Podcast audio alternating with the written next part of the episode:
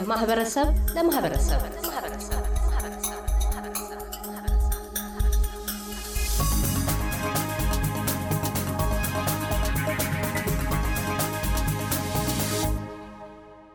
ጃንዋሪ 26 በየዓመቱ ዑደቱን ጠብቆ ብቅ ሲል የአውስትራሊያ ቀን አከባበር ጉዳይም ርዕሰ ነገር ሆኖ ብርቱ ክርክሮችን ያስነሳል።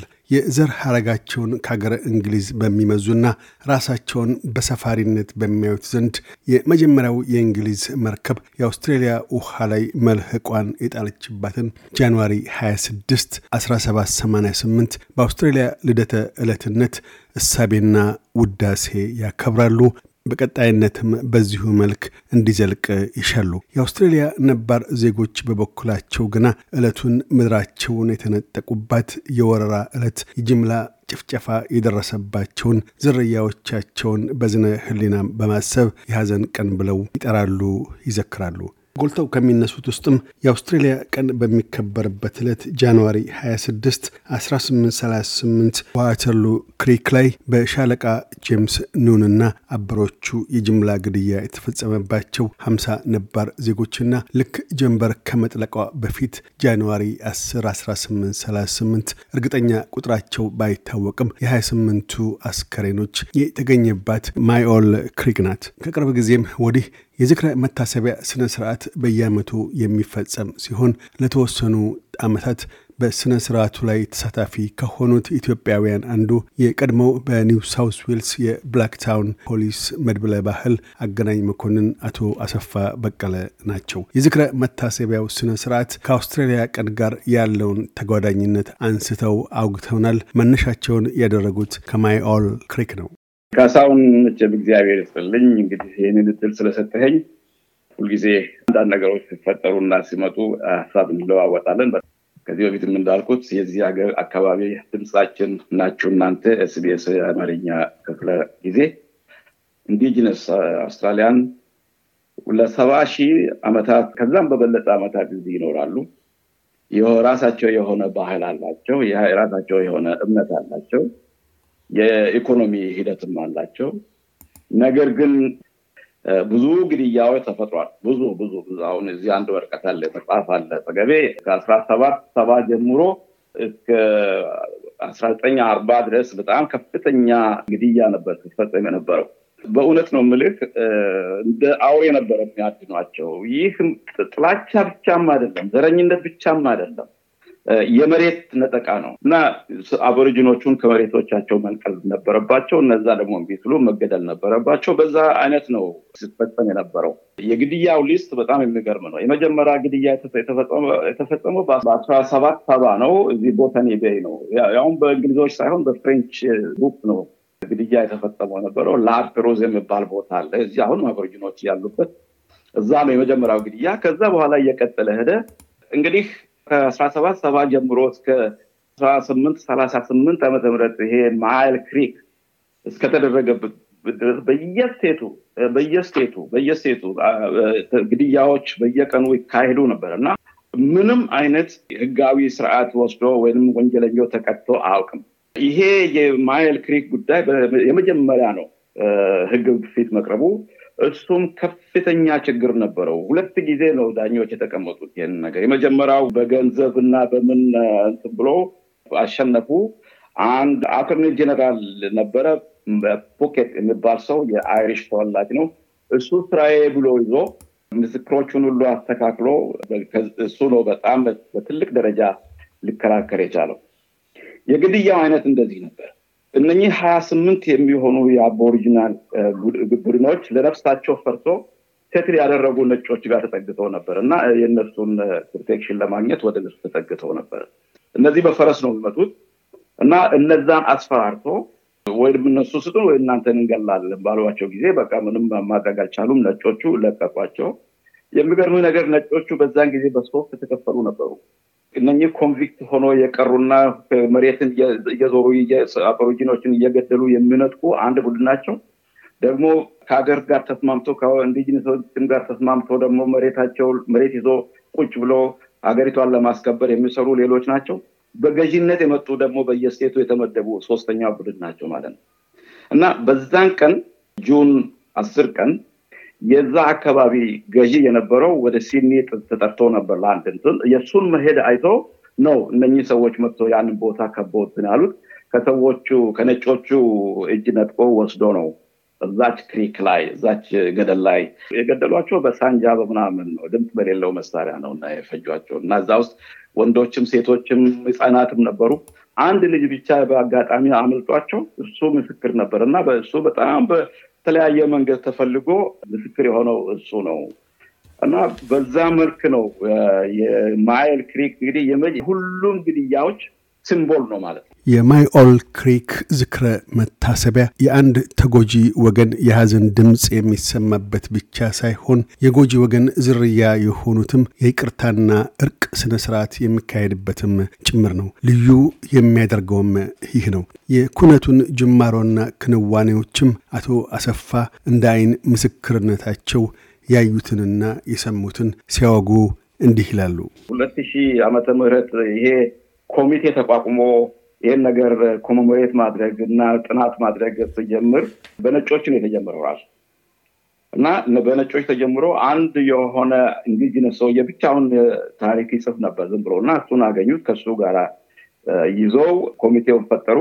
አሁን ስምንት ሰዎች ሲኖሩት ኮሚቴው አራት የፈረንጆች እና አራት የ Indigenous people ናቸው እና የሚሰሩት core ሆኖ የሚሰሩት ግን በብዛት አሉ አሁን በብዛት። እኔ መጀመሪያ የሄድኩት ሁለት ሺህ አስራ ሰባት ነበረ። በዛን ጊዜ ይገርመሃል ምንም ብዙ ሰው አልነበረም። በጣም የሚገርም ነው።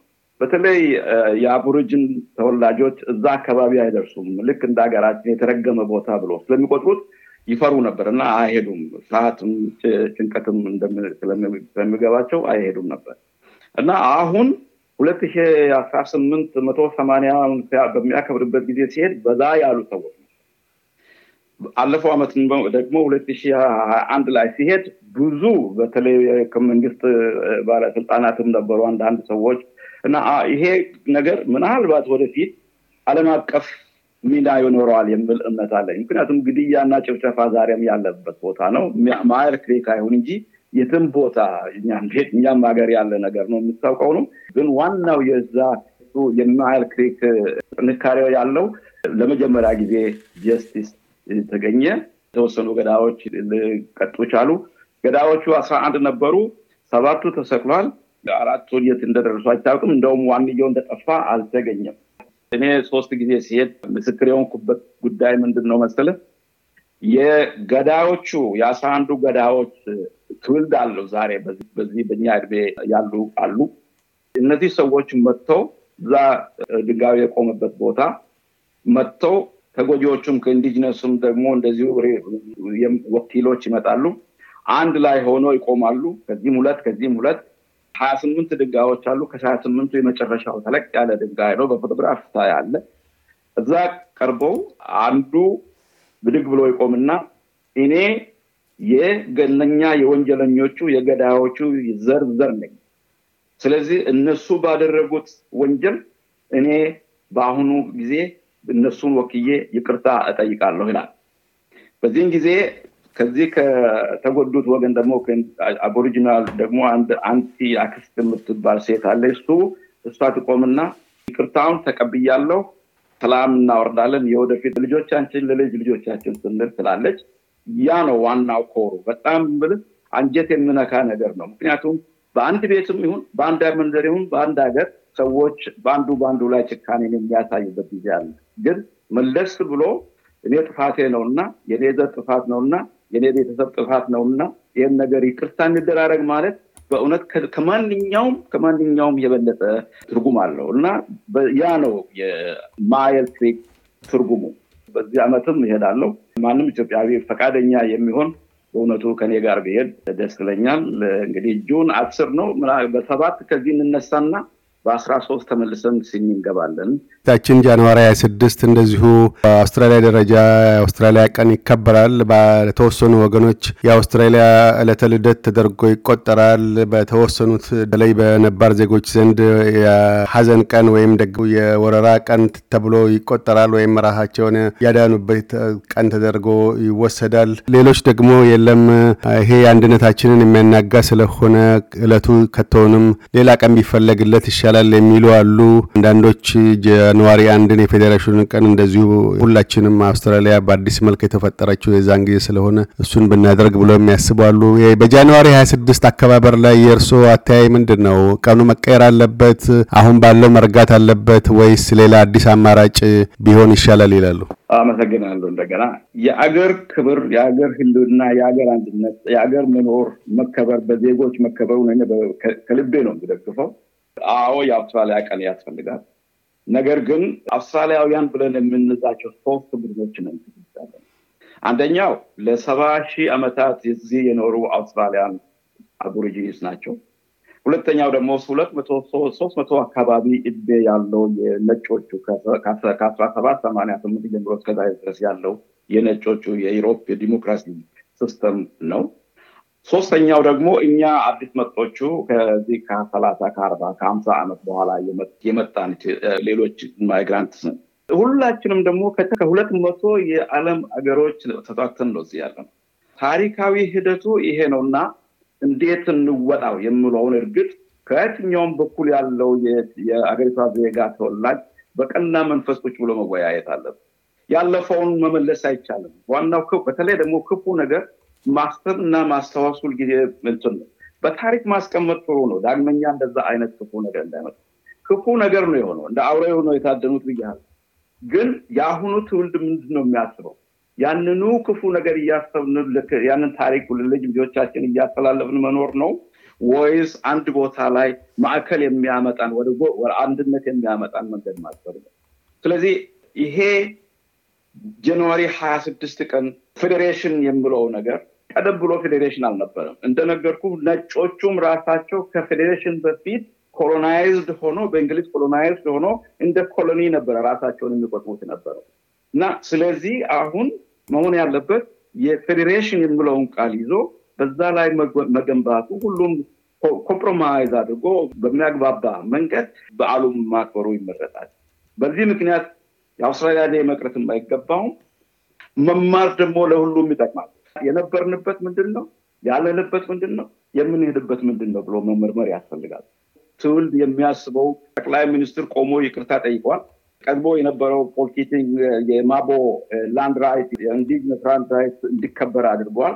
በአንድ ቀን በአንድ ሌሊት የሚፈጸም ነገር አይደለም። ግን እየገነባን እየገነባን የምንሄድበት መንገድ ይኖራል ብዬ ስለማስብ yes አውስትራሊያ ላይ ይከበር፣ ግን ቀኑ በመወያየት በጋራ ግንኙነት በተለይ ፌዴሬሽን ላይ በተመሰረተ ግንኙነት ቢደረግ ይመረጣል የሚል እምነት ነው ያለኝ።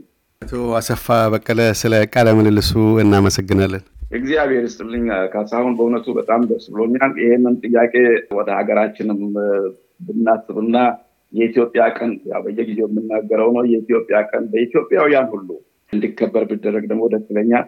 በተለይ የአገር ቀን ሲከበር ሁሉም ሁሉም ከመስሪያ ቤቱ ቀርቶ ከወረ ቤተሰቡ ጋራ አንድ ዛፍ ስር፣ አንድ እንኳን ስር፣ አንድ ውሃ ዳር ሄዶ አገሩን እያሰበ ህልውናውን እያሰበ የሚደሰትበት ቀን ነው እና ሁሉም በየአቅሙ በየባህሉ አገሪቷን የሚያስብበት ቀን ስለሆነ ይህንን ኢትዮጵያን ብትቀበል ደስ ይለኛል። አመሰግናለሁ። እያደመጡ የነበረው የኤስቢኤስ አማርኛ ፕሮግራምን ነበር። የፕሮግራሙን ቀጥታ ስርጭት ሰኞና አርብ ምሽቶች ያድምጡ። እንዲሁም ድረገጻችንን በመጎብኘት on demand እና በኤስቢኤስ ሞባይል app ማድመጥ ይችላሉ። ድረገጻችንን ኤስቢኤስ ዶት ኮም ዶት ኤዩ አምሃሪክን ይጎብኙ።